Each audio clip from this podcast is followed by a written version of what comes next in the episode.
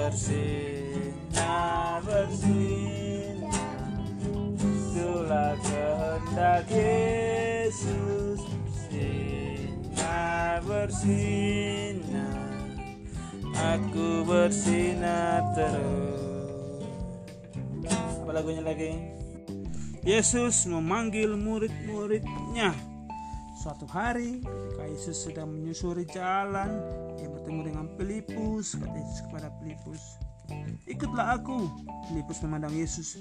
Filipus tidak menanyakan Mengapa aku harus mengikutimu?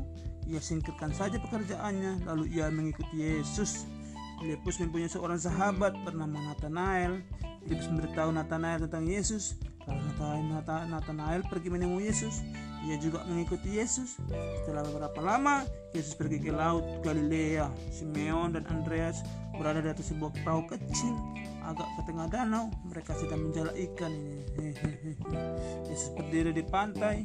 Yesus berseru kepada mereka, "Ikutlah aku, dan aku akan menjadi kamu penjala manusia." Lalu Simeon dan Andreas mendayung perahu kecil itu ke pantai. Mereka angkat perahunya ke darat dan mereka pergi mengikuti Yesus. Ada sebuah perahu kecil lain di dekat pantai. Tiga orang laki-laki berada di atas perahu itu, yakni Zebedeus dan kedua anaknya Yakobus dan Yohanes. Yesus memanggil Yakobus dan Yohanes. Mereka menoleh dan melihat Yesus di pantai. Kata Yesus kepada mereka, "Mari, ikutlah aku," dibilang. Yakobus dan Yohanes meletakkan jalan mereka. Mereka pamit kepada Zebedeus ayah, ayah mereka dan mereka pun pergi mengikuti Yesus. Yesus mencari beberapa orang lagi. Dia memanggil mereka dan mengikuti dia. Orang-orang itulah murid-murid Yesus. Setelah berapa lama, Yesus mempunyai 12 orang murid.